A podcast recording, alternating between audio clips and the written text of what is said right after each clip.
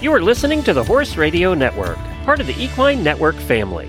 What a beautiful day for horses in the morning. You are listening to the number one horse podcast in the world. Here is your entertaining look at the horse world and the people in it.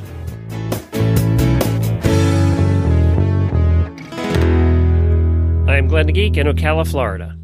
And I am Lisa Wysocki in Nashville, Tennessee. And you're listening to Horses in the Morning on the Horse Radio Network for October 26th, episode 3046. This episode is brought to you by State Line Tack. Good morning, horse people. Hey, you made it to Wednesday. Only three days left till a weekend full of horsey fun. Lucky for you, you have Jamie and Glenn to get you through on Horses in the Morning. Well, good morning, everybody. As you know, at this point, uh, Jamie is out doing her clinic. I haven't seen any pictures from the clinic. Me so either. I don't know what's going on there, but uh, we hope it's going well. And Lisa, thank you for filling in. Appreciate that. You are so welcome. In this Daily Dose Equine Health segment today, Dr. Eleanor Green is joining us to speak about a new equine education program at Lincoln Memorial University. We've been talking about the lack of vets around the country, and I know a lot of you have to go a long way to find an equine vet, and uh, hopefully there's some institutions like this out there trying to solve that problem. We also have some book recommendations. Uh, when Lisa and I get together, we like to do book recommendations every once in a while. So uh, I have a couple, but they're not horsey. So uh, you have to tolerate a non horsey book recommendation from me. and we're going to answer a listener question that they sent in specifically for you. Um, and also, we're going to do this month's studies show. So we have a lot coming up on the show today. We'll also do a post show, and we're not sure we're going to talk about yet, but I I'm just going to promise it's going to be happier than Mondays. so, that sounds good. That doesn't yeah. raise the bar all that much, Glenn. no, it's a pretty. I was a serious topic on Monday, and it has to be talked about. But it's like, oh, yeah. we're gonna, we're going to get off that topic. Yeah. Well, we do have something coming up from one of our sponsors, and that's Arena Saddles, and they they're sponsoring the Arena Saddles Sportsmanship Award.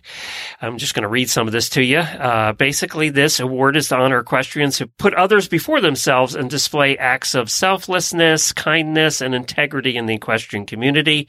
Uh, so they're looking out and asking for nominations right now for people who you think fit this, and their criteria are they display exceptional sportsmanship uh, such as handling victory and defeat with grace and dignity. They treat everyone with fairness and courtesy. I feel like we wiped out half the horse population already. uh, set an example by creating a positive and encouraging environment. And as a reward for their positive influence and sportsmanship, they will receive the arena saddle of their choice. Wow. Uh, and five runners up will get a arena saddle bag. So there I will put a link to the nomination page and you can go do that right now. You can nominate before November the 30th, so get your nominations in before the end of November. Uh, you all know somebody like this, uh, so yeah, let's honor them and it doesn't have to be a top writer. This is not meant for superstars.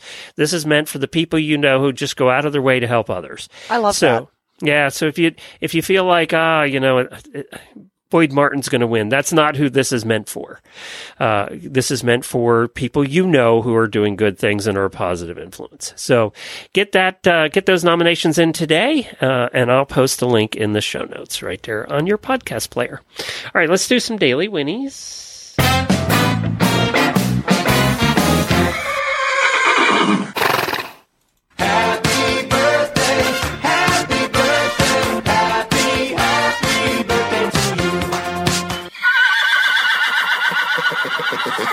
We have two birthdays in the auditor room uh, today, and that's Joe Lynn Lunders and Jessica Sag- Sackett. Happy birthday to both of you. We hope you have a terrific day.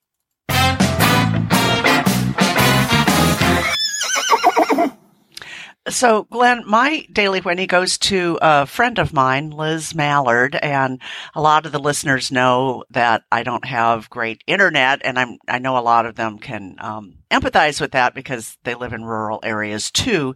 And so, Liz is a friend of mine who, uh, you know, we talked about her a little bit on on Monday's show. Uh, she uh, we found her in homelessness, and she's just doing great. Anyway, I'm using her apartment and her internet. Oh, that's uh, kind of ironic in a way. Isn't that great? it's just great. And she's just so wonderful. And um, so my daily whinny goes out to her because, you know, she's become a true friend. And, and uh, you know, what would we be without friends who have internet? yeah, that's true. All right, let's talk about our book recommendations for the month. Um, when Lisa and I get together, we like to do book recommendations. Obviously, Lisa's an author and written many books, and I think people like to hear about different books that people like. I know we talk about TV shows and stuff like that all the time. yeah. Yeah. So I have two, and neither one of them are horsey, but uh, uh, and both involve comedy. So big Okay. surprise there, right? Jennifer and I are huge Big Bang Theory fans. We were so sad when that show went off the air, and we've seen every episode at least sixty-five times Oh, because my they're on they're on in reruns. 24 hours a day someplace. uh, so we've watched all of them and to get to sleep at night, if, you know, once you, if you watch a really serious show before bed at night, you need comedy, right? Oh, or yes. you- You're all wound up. Yes. So there's a book called The Big Bang Theory, just came out by Jessica Ra- Radloff. And she tells the story of Big Bang from even before it's been, was dreamed of. Really? So she talks about the creators and how they came, and, and that's like two chapters, just how they got to the Big Bang Theory and the idea Wow. um, and how crazy it was, and how they fully expected to be rejected uh, because they were proposing a show about, uh, th- you know, you know, about some really nerdy guys, right? Right. Who work at a university, and and you know, so they they really expected to be rejected. Uh, so you know, they went through the whole story, and then it went through the casting process of all of them. And I know a lot of you are Big Bang Theory fans. Uh, Jamie is not; she hates it, uh, but she has no taste in TV, so we don't even count that. Uh, but I know a lot of you were. So this is if you liked Big Bang Theory, this is a book you have to read because I, I'm halfway through it and I, I've learned so much stuff about the whole what they've gone, what they went through, and how they hired everybody, and you know, it's just really cool. so do they have a lot of pictures in there of like behind the scenes? I don't know. I'm doing the audiobook. Oh, So- got it. Okay. Now, I was lucky enough when I went out to a podcasting conference once, uh, a bunch of, uh, well, three lesbians and I. Uh, matter of fact, we joked all day that it was three lesbians and a cowboy in the car. Um, so we went to Universal Studios after the podcasting conference and we took a tour and they were giving tours of the Big Bang set that day. Oh, how cool is So that? they weren't filming, but we got to see the set. And, and, you know, Jamie always said it was a laugh track, which isn't true because they had 200 people in the audience. The bleachers Yeah. were set up there. But it was really cool to see the sets that, you know, we had seen a hundred times on, on the show. Uh, and they're all lined up, you know, and then there's a couple of sets that they use every once in a while that they roll in and out. oh, So because they filmed this in front of a live studio audience, you know, they have to have the sets right there. yeah. And very occasionally did they do outside scenes. So it was really cool how it was all set up and how we did it. So, and that was still running then. So I got to see it and get to see the actors where they hang out and all that. So that was really neat. And it was Yeah. completely different than I expected. So it was, They always are. They Yeah. always look, you know, they look so so bright and vibrant on TV, and then they, a lot of sets I've been on look kind of cheesy in person. oh, it's dark too. Yeah. You know, you walk in and they, I, I understand not putting the lights on, right? It's a big warehouse basically. But, uh, but it's so dark. Yeah, the only thing that's lit up is the sta- is the set. You Right. know, is the stage. And that's very confined. Everything else is dark. yeah. But I was impressed with how many cameras, you know, just all the stuff, and how many staff to put on a show. There's like 200 staff to put Mm-hmm. on each episode. It's crazy. Oh, it's a big thing. You're going to find out about all about I'm that. going to find out about all that. So the second one is Jim Gaffigan is one of our favorite comedians. Love Jim Gaffigan. And he did a book called Food a Love Story. And he you have to listen to the audible book of this. Don't buy the book because he reads it. Oh, wow. And, and it is he is hilarious anyway, but when he reads his own book, it is doubly hilarious. And this is all about food. The entire book is about food, and basically it's it's just one big long stand up comedy bit about all different kinds of food. It is hilarious. Jennifer and I listened to it in the book on trips. It is just hilarious. Or yeah, it's just funny as heck. So if you like Jim Gaffigan at all, and and you like just hearing funny stories about food, it's called Food a Love Story. It's on Audible. Definitely listen to this one don't read this one. because it's just funnier. Isn't that does it. amazing though how how different formats like you can you can see you can read the book and then you can watch the movie and you can listen to the audiobook and it's all three very different. Well, and I think it depends who obviously reads the audiobook. Sure. But in a case like him, where he's, you know, funny as heck anyway, uh, re- listening to him read it. Now, if somebody else was reading this book for him, it wouldn't have been as good. No. You know, then you could have read it or whatever. It'd have been the same. But with him doing the book, uh, it, you know, it was definitely good. So I highly recommend that. Jennifer had one that she recommends too. Um, it's called Remarkably Bright Creatures by Shelby Van Pelt. So did you listen to this one, Jennifer? So she really liked this one. and She said there's a lot of twists and turns in this book, and it's not anything like the title indicates. Um, but she really did like this book, and she recommends Remarkably Bright Creatures by Shelby Van Pelt. And an octopus tells the story. Oh, that's fun. So it's told by an octopus. Okay. Even Lisa hasn't written a book with an octopus telling No. the story. all right, That's there's our recommendations, and we'll put these in the show notes as well. So what I find really interesting, Glenn, is um, your recommendations are nonfiction and mine are fiction. So um, I don't know Yeah, what that I'm not says. much of a fiction reader. Yeah, yeah, and um, so I read fiction for. Well, I write fiction, but I also write nonfiction. But I read fiction just to relax. And my first um, recommendation is it's a non-horse book. It's called The House at Riverton by Kate Morton. And Glenn, I couldn't put this book down. It's been out for a little bit, but it's it starts like uh, pre World War One, and it's it's told from the story, uh, from the viewpoint of a maid in this huge, humongous, ritzy house. And, um, just when you think, you know, you kind of have her story down, then bam, the author comes in with just a twist that's like, oh my goodness, I didn't see that coming. And then it flash forwards to this maid when she's in her 90s and she's retelling some of this. So some of it you're kind of getting in the moment and some you're getting in a flashback, which sounds kind of convoluted, but it works. And I mean, there's murder in there. There's secrets. There's family secrets. It's just, I, I mean, I was up three, four o'clock in the morning. I couldn't put it down. It's The House at Riverton by Kate Morton. Okay. And then my other one is Hugger Mugger by Robert B. Parker. So Robert B. Parker was a very, very famous mystery author and he wrote a lot of the Spenser novels or all of the Spenser novels. And, um, Spenser's a private detective and, and Hugger Mugger is actually kind of a racetrack type uh, mystery, uh, written by somebody who is not really a horse person, but as far as I can tell, he got all of the details right. And I think we all just hate those books when when the character does something and you're going, no, that wouldn't that wouldn't happen. That wouldn't you know, Right, or, or the right. storyline. But this was amazing. It was it was really a good story, and um, I don't like things that are like super gory. I used to read a lot of Stephen King and Dean Koontz, and I can't do that anymore. Uh, scares me. So, um, Well, you do live out in the middle of nowhere at an old Indian burial grounds or something. Uh, so exactly, yeah, yeah. So, uh, camping grounds, but still, still, you know. Oh, I'm sure a few of them are buried there somewhere. Probably, probably. So, um, yeah. So, uh, yeah. When the when the security light goes on, I don't know if it's the local groundhog or if it's you know it's something else, you know, or the possum. But, but yeah. So I don't read really super scary things anymore. But Well, Hugger yeah, Mugger by either. Robert B. Parker is really good. Very good. So let's talk a little bit about state line tack, and then we're going to get to a question from a listener about motivation, basically.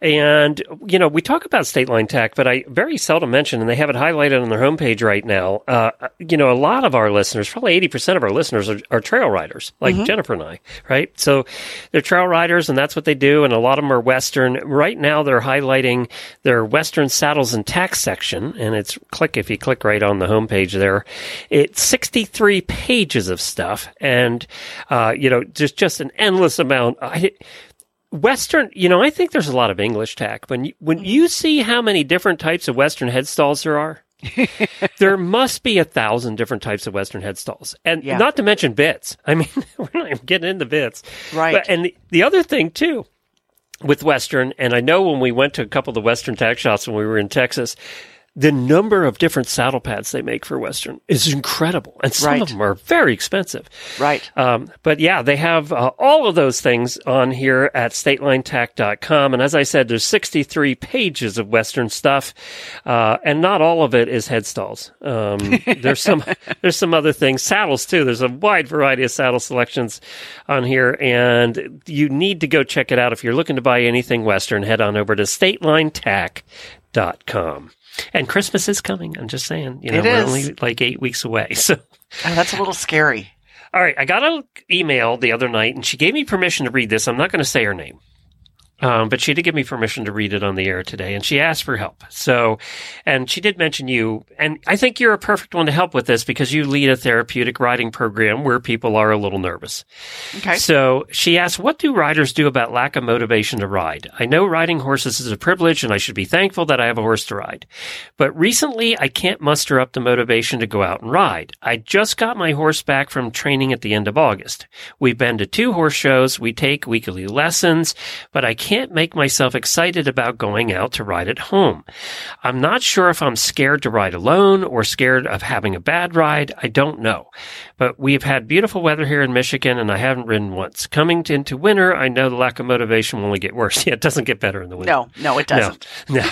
so what do you what do you say to her? This You is an interesting question. There, there are two two things that come to mind for me, and I think you know at some point we've all struggled with this, Glenn. You know whether we we just don't want to ride, or or we're tired, or you know, and and I can see it as a bigger picture too. We don't want to go to work, we don't want to go to the grocery I store. mean, yeah, you could replace riding with anything, exactly, uh, exactly, especially So- going to the gym.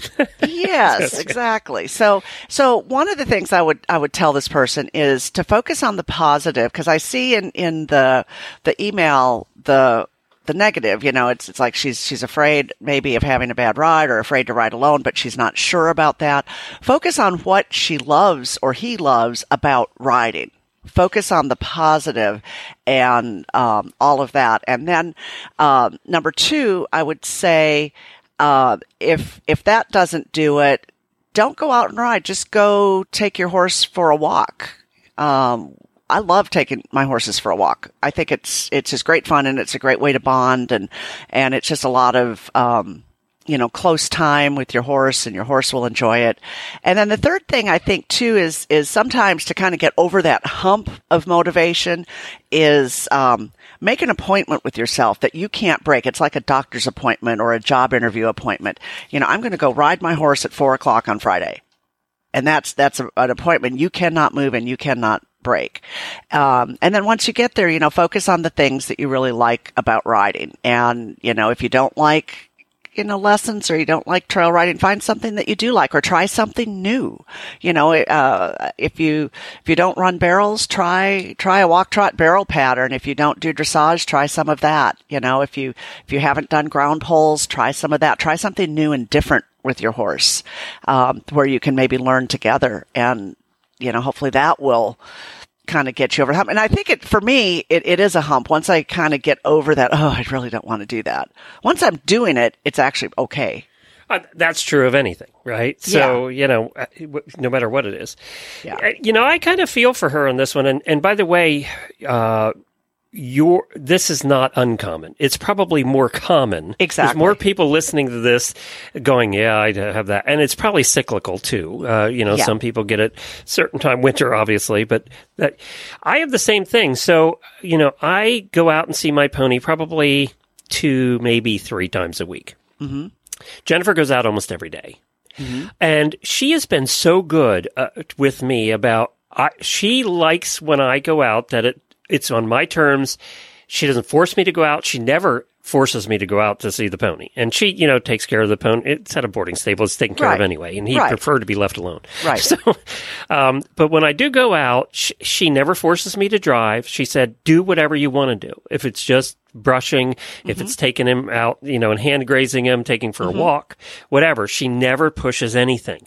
That has changed for me in my attitude about going out. Cause it's never pressure. Right. And I think too, you know, you've got a couple things going here. One is you it sounds like you keep your horse at home alone. Mm-hmm. So a lot of people will board that even can keep their horses at home so they have somebody to ride with. There's motivation there. That is true. You you have to be truly motivated and not scared at all to ride home alone. You Mm-hmm. know, and you know, I'm not sure I recommend riding home alone anyway unless somebody's there. Well, Um, here's what I do, Glenn. So a lot of times I'm at the farm by myself and I always call somebody and say, I'm getting on my horse. And if I don't call you in 45 minutes, call 911. There you go. All right. Well, you have a that's a plan, right? It makes Yeah. you it makes you feel better. It- that's it some- does. Yeah. That's Yes. some and you know, you are nobody's going to notice you off your horse for a long time. No, So no. where you are. But Jennifer's been really good about that, about really good about allowing me to have whatever experience I want to have when I go visit my pony. Mm-hmm. And that has made a world of difference in my attitude about wanting to do it. If she said to me, you have to come out today, you have to come out tomorrow, you have to come out the next day, I probably would resent that a bit. Yeah. And now it's, it's a happy experience for me and it's a happy experience for the pony. Right? Yeah, yeah. And I think she or he, you know, got it right saying, you know, riding horses is a privilege. And, and it is. It's, it's a, it's a wonderful thing that not everybody has the opportunity to do. And, you know, something else that, that, um, this person might do too is is on the fear thing. Um, I always say stay in your comfort zone until you can bump that comfort zone up. So if you're just comfortable walking, just walk. You know, if if you're just just comfortable just doing some walk trot stuff, just do that. Just do what do what you're comfortable with. And and I always tell her, and don't ever get on a horse that you're not comfortable with. If you're not feeling really good about getting on, don't get on. Or invite a friend over to watch you ride. You know, friend can drink wine and have pizza while you're riding. you know? And what you said too, I think is so true. I was trying to think of what other things that you really lack motivation to do. Go to the gym is one, mm-hmm. right? Oh, that's So- a big or- one. Or work out at all. Work out at all. Yeah, Yeah. that's a big one. the other one is cooking. Yeah. So, you know, but what you said is so true. Once you start, once you actually get into the activity, whether it's working out or cooking, once you start the process of cooking, then all of a sudden it's okay. Yes. Right? Yes. So it's that getting to it. It's just getting started. It's like studying for an exam, or um, you know, doing a, doing a re- required report for work, or you know, cleaning your house. It's all of those things that once you start, it's like, okay, I'm I'm this is not as bad as I thought it was, or I'm actually having a good time. So when you when when I'm talking to the, to the person that wrote this, when you go out to the barn to see your pony, okay, or I think it's at your own farm. When you walk out, don't go out with any expectations. Don't go out mm-hmm. saying I need to ride today. Just Right. go out to see your pony. Yeah. After you get there and brush your pony or whatever you're doing, take hand graze them, whatever, and the motivation goes, you know, I do really feel like riding today. Mm-hmm. Once you get there and start doing something, mm-hmm. then determine what you're going to follow up with. Yeah. And that takes the expectations out because you know riding is kind of a pain. You got to brush, you got to tack up, you got it's a half an hour process, right? is. It is. And you know, with a cart, it's even. It seems like it's even more. You know, Right. I don't. I'm not sure it is, but But but But seems there's a lot of little straps and buckles you got to check. exactly, exactly. Then you got to get the card out, and then you have to have somebody with you because you need a header. Right. Um, so there is a lot of process to that. So I get where, where this person is coming from, but I think just going out without any expectation, just starting to play, just Yeah. play, have fun. Yeah. And then when the motivation comes, if the motivation comes, then ride. Yeah. Yeah. Groundwork. Yeah, There's all kinds of things you can do on the ground. Yep. You know. Or just take Just your pony brushing. for a walk. We do a lot Yeah. of walks with ours and we get very strange looks because we'll be walking through the woods Yeah. with them like dogs. Yeah, I do Uh, too. Yeah. I, I, same thing. And, and, you know, and I call that groundwork because anytime you're on the ground with your horse, you're training them, you're teaching them something good or bad or ugly or whatever. Um, but you also can have a really good time. Scooter loves it. He just loves adventures like that. He Yeah. just, he thinks it's, a, you know, the greatest thing ever. Yeah. Yeah. Uh, our horses do too. Yep. Well, there you go. That's. Uh, I hope that helped a little bit. Uh, so just get out there, you know, hang out and see what happens. And yes, you are not the only one in the world with this problem. No, no, probably half all- the people listening. No, hundred percent of the people have this about something. Yeah, that's for sure. That's true. That's true. yes, And most of those somethings, it's probably a privilege, exactly. and we still don't want to do it. right. So, so there you go. This horse health segment is brought to you by Daily Dose Equine, non GMO core nutrition for horses and ponies of all ages. Well, today we're so excited to have Dr. Eleanor Green with us. She's a veterinarian at Lincoln Memorial University, and they have a new program that hopefully, fingers crossed, is going to bring a lot of brand new equine veterinarians into the industry. So, Dr. Green, welcome. Welcome. I'm glad to be here and certainly to pitch in on a topic that's of great importance to all of us who love horses. Yes, and I know some of our listeners have, you know, four or six hour drives to get their horses to a vet. I know for us personally uh, at Colby's Army, I have a therapeutic uh, riding center. We have one one vet that's an hour and a half away, and another that's an hour away, and you know, most of it's telemedicine, really, uh, because we rarely see them, if ever, on property. So, tell us about this new, brand new program to get equine vets into the industry. Well, you've already teed up the issue about the shortages of equine veterinarians, with even 50% of the new graduates even leaving practice within the first five years. Wow. And, and there are a lot of reasons for that. And one of the reasons is they have lower starting salaries and they have burnout. And, and one of the reasons for their lower starting salaries, we believe, is that it takes a while for them to get the experience they need to um, warrant a higher salary. And I hate to say that because I hope they get them at graduation, but that's uh, potentially an issue. Well, let me just tell you a little bit about how this program came about and what it's going to be. Um, Dr. Jim Heird and I have been immersed in the equine industry for our entire working and personal lives, and we have a deep understanding of, of the industry from both sides. I'm a veterinarian; he's a PhD. We've both been in academia. I was at Texas A&M Dean just most recently, and and so one day we were driving through Lexington and he said, Wouldn't it be great if we could have an equine only veterinary college?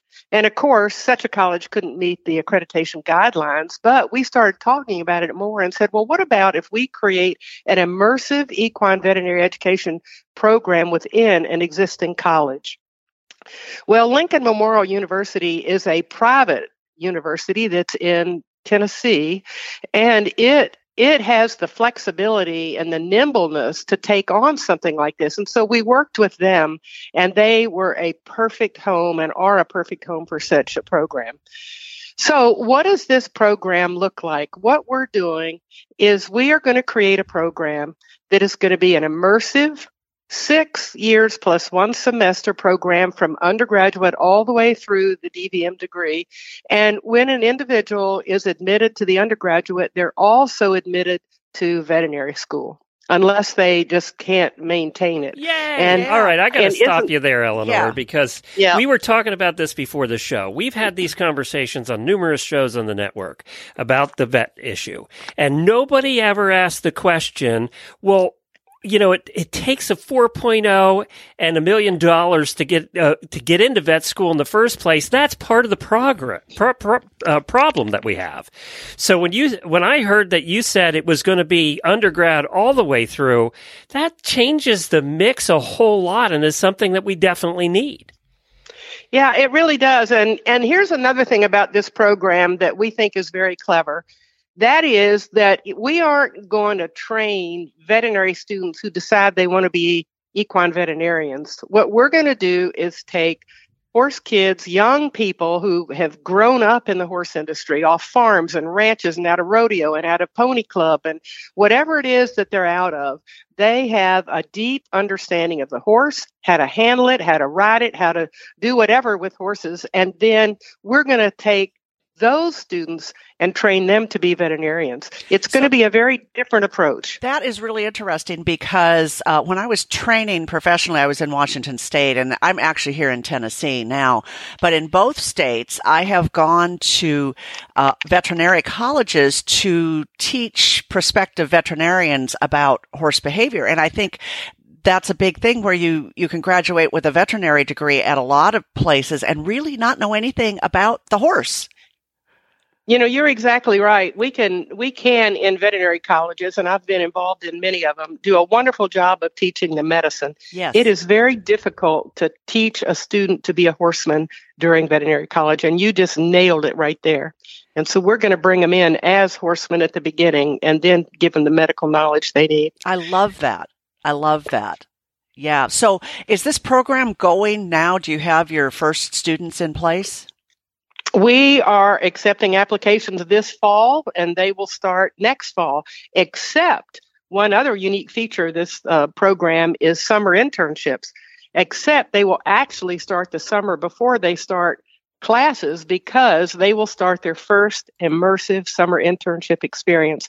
Another unique feature of this program is that it's going to have six summer long working internships. The first do, two will be with farms and ranches, and the last four will be with veterinary clinics. And we already have a lot of people on board to take these students we have uh, we have a lot of the different farms and ranches on on the quarter horse side. We have verbal commitments from the four sixes from King Ranch, Brazos Valley Equine, and Lazy E.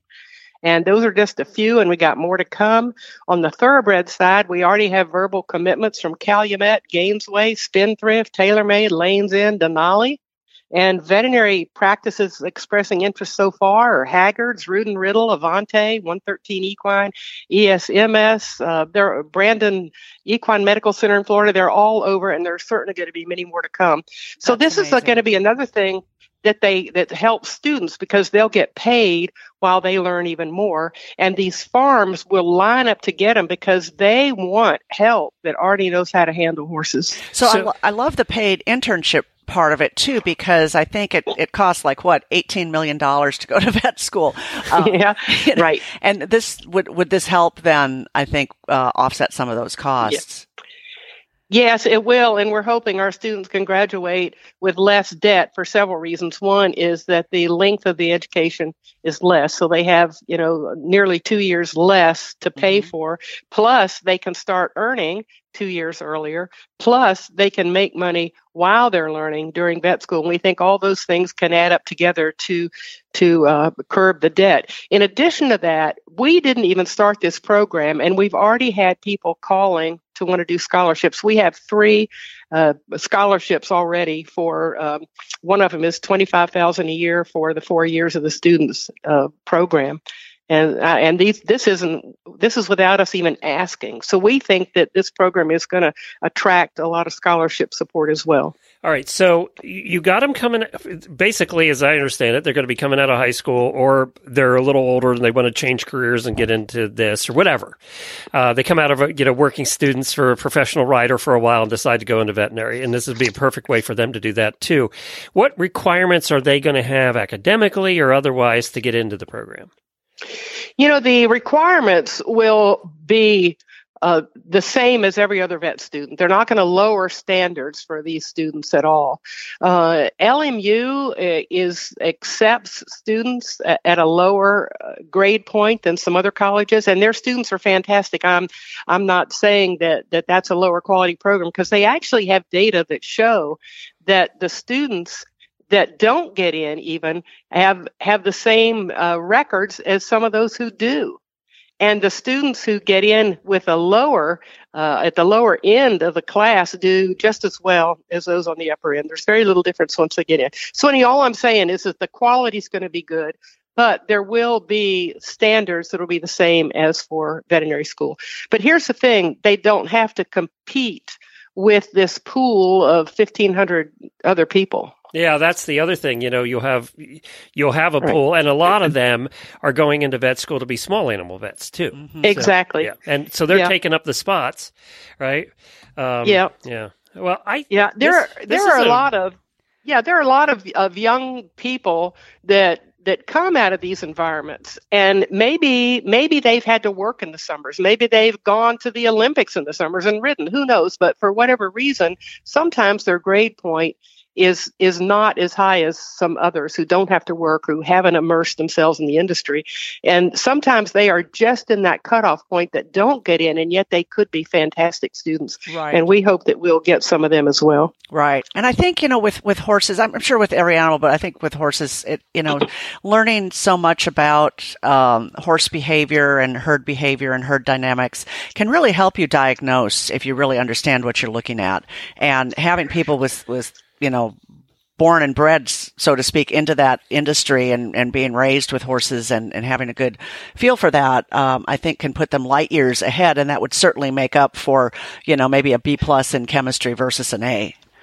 That's exactly what we're thinking. And you know, you hit on a really good point. I'm, I've, my husband and I both been in the horse industry since we were born, and he went the PhD route. And his PhD happens to be in equine behavior, and I went the veterinary route, and I actually taught equine behavior. So we both get it and understand the importance of, beha- of behavior and assessing an animal in in a medical condition or any other. And you know, Chris Cox is one of our advisory council members, and I don't I get, think most people know who he is. I love but Chris. he has said before, he said, you know, my horses are worth a lot of money, and I spend a lot of time getting them to respond correctly. And he said it doesn't take any time for somebody to mess up my foundation by handling them wrong. And he said, if somebody comes on my place and can't handle my horse, they're not coming back. Well, not only that, I mean, you're talking about the health of the veterinarian too. You got somebody coming out of vet school hasn't dealt with horses a lot; they're going to get hurt.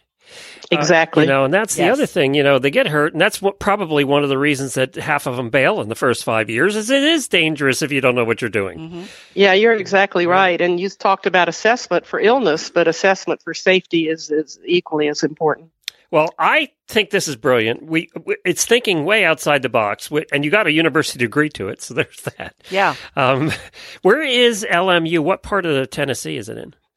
You know, LMU is it's an hour and a half from Knoxville. It's right on the Kentucky line and, and up by Virginia and Kentucky. It's right in that corner. It's in the Cumberland Mountains, right by the Cumberland Gap. It's a beautiful setting.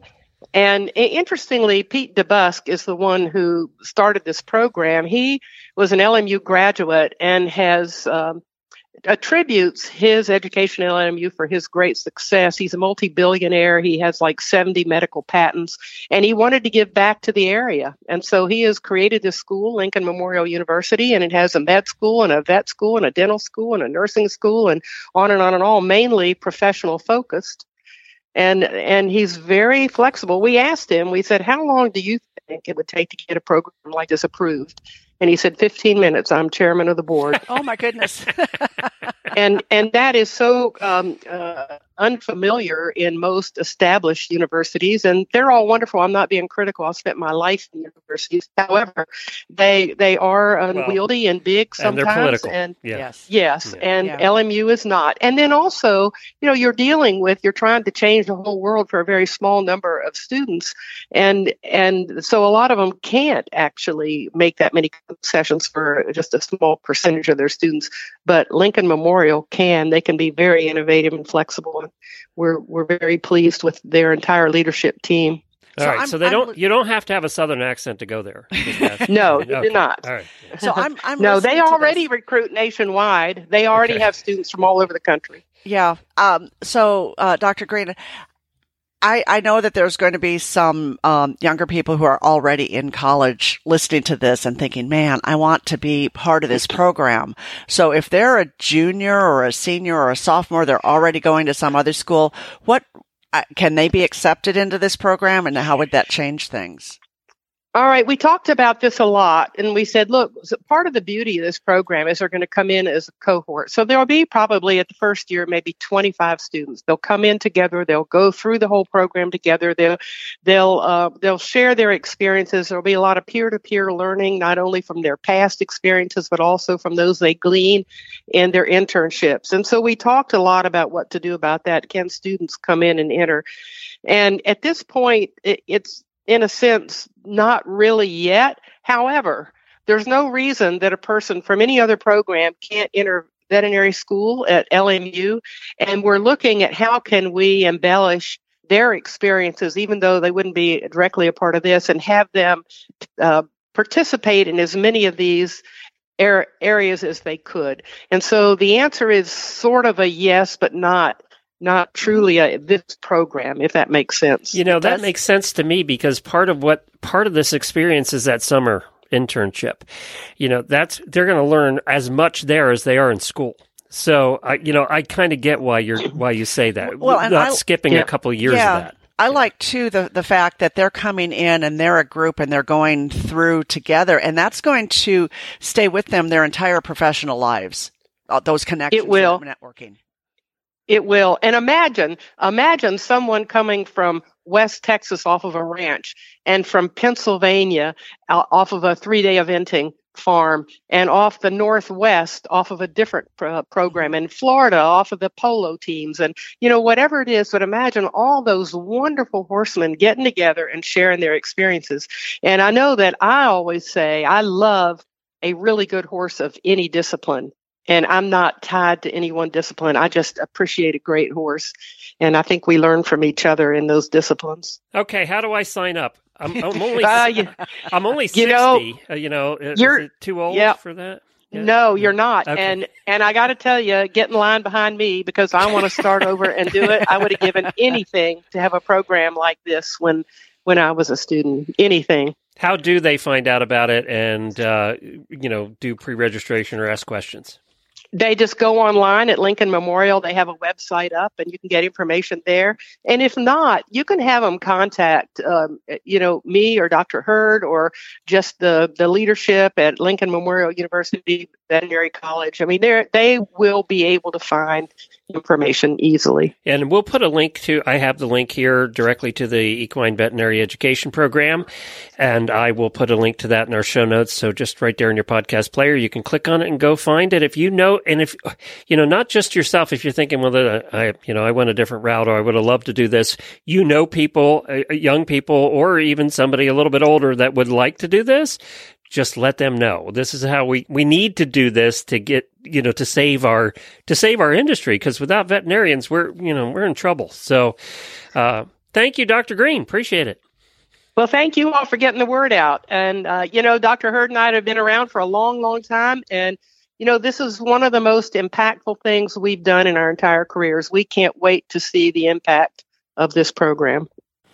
Well, Daily Dose Equine sponsors our health segment, and they offer a full line of handcrafted horse feeds to maximize the health and performance of horses and ponies of all ages, including Scooter.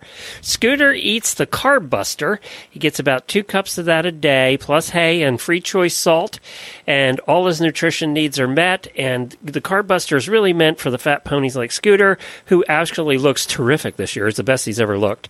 And, you know, each custom feed has been developed with whole grains and non GMO ingredients to eliminate the risk of contamination and herbicides and all of that. Uh, they are also horse people themselves, and they've seen firsthand the difference that superior nutrition can have on our equine partners. So you can learn more about Daily Dose Equine and the formulas and all of that at dailydoseequine.com. And what's really cool is this is not available in all the tack shops or feed stores yet, but you can buy it at Chewy. And you know at Chewy you can get free shipping. So that's how we do it. We have it shipped. And they all their products are at chewy.com. So it, to find out more, go to dailydoseequine.com and go to Chewy if you want to get Carb Buster for your fat pony too. All right, it is time for Study Show. So, you have you been on for Study Show before? I have, yeah. All right. So what we're going to do is I am going to I went through uh, Google today and I look at the news section and I put in study show. And I look at the last month and I see where we're wasting our money. Millions and millions of dollars doing studies on things we already knew the answer to. and to prove that, I will read part of the study and you have to guess what the other part is. Okay. All right. And this, you can play this game at home too. So it just proves that we don't need these studies. They could have given us the money and everybody would have been happier. Exactly. So that's, yeah. So here we go. And I got some good ones this time. Studies show that U.S. home prices are going up or down in August. Oh, up. Ding, ding, ding. No, they're going down because of the recession. Oh. Uh, actually, well, not home- here in Nashville. yeah, certain pockets. I think this is nationally, but I did read yesterday in Ocala that uh, home prices are down twenty four percent. Oh, my goodness. Yeah, year over year over last year, where they were way up last year. I mean, Wow. they're Well- probably getting back to where they should be. Nashville is, is like the it city. Like everybody is moving here and traffic is nuts and prices still keep climbing. So we, I guess we're used one to of those be, pockets. unless you were Western, really country, you didn't move to Oh, Nashville, no. and now it's everybody, right? Everybody wants to be here. Even you know, non-country musicians are going to Nashville to record their records. Oh yeah. Oh, and they have they've been doing that for years. So I used to have a an office on Music Row when I was a music industry publicist, and I had a truck. And I came out of my office one day, and the tailgate of my truck was down, and Billy Joel was sitting on my tailgate. No, Yes. so he and a couple Piano people. Man days. Yeah, this Yeah. was well. This was um, early 1990s, probably. Yeah, it's one of the first concerts I ever saw. was Really? Joel. Yep, that's Wow. right. And it was it was it- you know he had seven pianos and All I know it was when he still had hair. yeah, he wasn't quite so heavy then either. No. Um, good music though. Yes. Yes. You probably have a lot of celebrity stories. just a few. Studies show that burnout in the workplace is on. Fire. Yes, it's on the rise. No, again, we didn't need a study to say that burnout in the workplace is on the rise. No kidding. Like we didn't know that already. And, uh, you know, that's, but people, with the difference now, I think is, especially with the 20s and 30s, uh, the 20 year olds and 30 year olds, is they're more willing to quit and move to the next They are.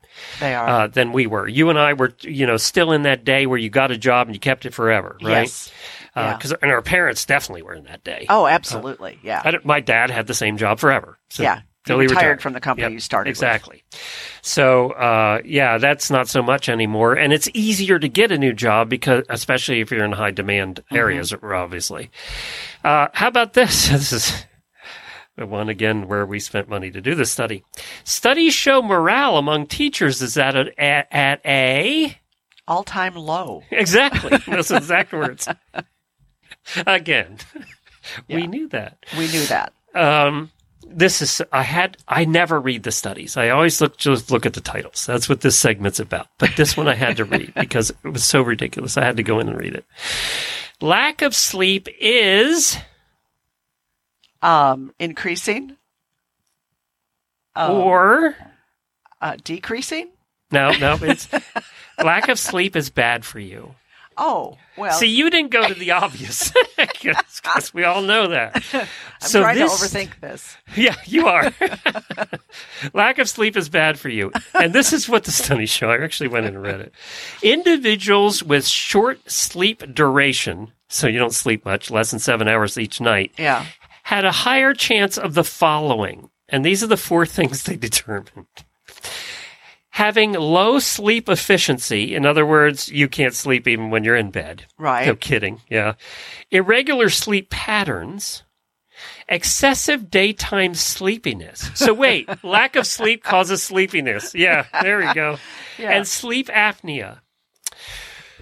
So, how many millions of dollars did we spend on I that one? I don't know. But I am really shocked to find out that if I don't sleep well at night, I'm tired the next day. Just shocked. By the way, I stayed up late last night. I never do, but I stayed up late last night because I'm. I went back and I'm watching some of the series that I missed because you can do that now, Right. And I'm binge watching, and I went back to The Mentalist, Oh, yeah, which was from maybe the early, I don't know, 15 years ago. probably. And they had like eight seasons and nine seasons. It went on for a long time. And that's in the days when seasons were 30 episodes long. Exactly. Yeah. And they're I like a show. I've been binging on it. And last night I stayed up and watched four of them. So that, Oh wow. that, that put me that's, late. Yeah, that's yeah. that's two hours there. Okay. So puzzles, you know, the kind you build on your kitchen table? Mm-hmm. Uh, they are good or bad for your brain. I'm going to say good for your brain. Yes, they are. They're good for your brain. Big surprise there. Yeah. Using your brain is good for it. that should have been the study. We found out that using your brain is good for your brain. Use it or lose it. That's right. That's right. And that's what they're saying, even uh, with uh, to avoid early onset Alzheimer's or any of those, is use your brain. You know, uh, actually do things that require you to think. A new studies show that a cat can recognize your Face. Smell. no, voice. Voice. now, I think they choose to ignore it 99% of the time. Well, they do, but yes. they do. But I But- know we. So Bob, our barn cat, who is all over our Facebook page, he recognizes people I think just by their smell or their face, because they don't even say a word, and he knows who they are. I know But he, knows who they are. He chooses to ignore them a lot of times. No, he'll. I mean, he has to wake up first. I mean, that's the big thing. Bob does spend a lot of. Most of your pictures are of Bob sleeping. Bob, Bob sleeps all the time, Yeah. but once he's awake, you know, he he recognizes people. Yeah. We have a couple cats in the neighborhood, um, and they come to visit us all the time. Every time we come home, they're at the front door. They're, and Jennifer loves it because she can. It's like she has a cat without having to have a cat. Oh, that's nice. So she feeds them a little in the afternoons, and they always come by, but she never lets them in the house. Thank God. Right. Um, but they're super sweet cats, and they come visit all the time. And it's so it is kind of cool to come home and pull in the driveway, and the neighbor cat runs over. so She's home. we don't have to clean the litter box. It's so nice. Very nice. All right, two more. Studies show that there is blank between cattle and bison. There is blank between cattle and bison. There is um, nothing. No, it's just the opposite. There's common traits between cattle and bison. And again, I went, duh. Okay, they both chew cud. They both Yes. walk on their toes. yes. They both kind of look like big cows. Yes. Uh, you know, they have, they eat grass. They have all of the same traits. Yes, there's, and they kind of taste the same. and they have short necks, Yeah, and they kind of taste and the their heads look the same. I yes. See, I wouldn't say that with Jamie here, but I can say that with you. All right, one last one. We always have coffee or some beverage. It's usually coffee or alcohol in a study at every month. This one's a little different. Massive new study, and this was big. It was tens of thousands of people. Massive new study shows that drinking tea is Good for you. yes, that's right. Did you did anybody assume that drinking tea was bad for you? It you everybody assumes that coffee's either good or bad for you. It's got you know, it's one or the other. And every study we've shown for the last 10 years, every month it's different. It's bad for you, it's good for you, Yes. you'll live longer, you'll die sooner. Coffee's always been that way, but nobody hates on tea. No, no, no. And I will tell you this: my mother has has drank green tea for I don't know seventy or eighty That's my years. favorite too. Yeah. She's ninety nine years old and she's still in her house, and she drinks green tea all the time. Does she put something in it? No, Oh, no, no, no, she doesn't. She no doesn't, and she alcohol of any smoked for eighty years and doesn't have cancer. Yeah, that's her, that's hereditary. Yeah. and those of you who know my mother, don't tell her I'm talking about her because she'll hate me. But that's hereditary. You smoke that long and don't get lung cancer. you're- It has to be, yes. Yeah, you're just lucky. but it's true. I do like tea. I am. I am. I, I do like. I like iced tea. Mm-hmm. I like uh, hot tea. uh, But I'm also a green tea person. And the fruitier tasting, the better. yeah. Yeah. Yeah. I'm, I'm, but then we like our wine that way too. Well, there you go. So there's your study show for the month. And if they just sent us the money, look, you could fund your whole operation for a lifetime. think of all of all of the stuff that you could do. So there was a study too, and you probably talked about this, Glenn, but there was a study that came out uh, on horses maybe six months or so ago that horses recognize your faces too. Yes, I did.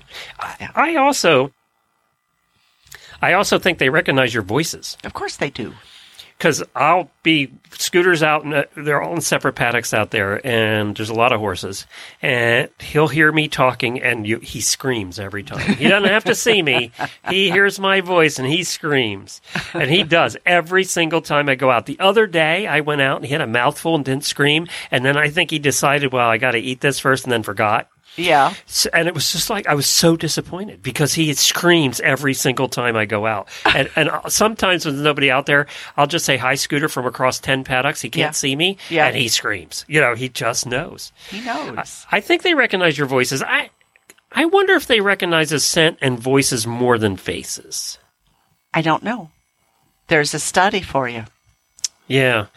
Let's that millions of dollars we spent studying tea, we could have put to this. Exactly. Exactly. Far more impactful. That's right. Yes. so, where can people? Anything new in the book front? Nothing that we haven't talked about uh, on Monday. So, Okay. so yeah.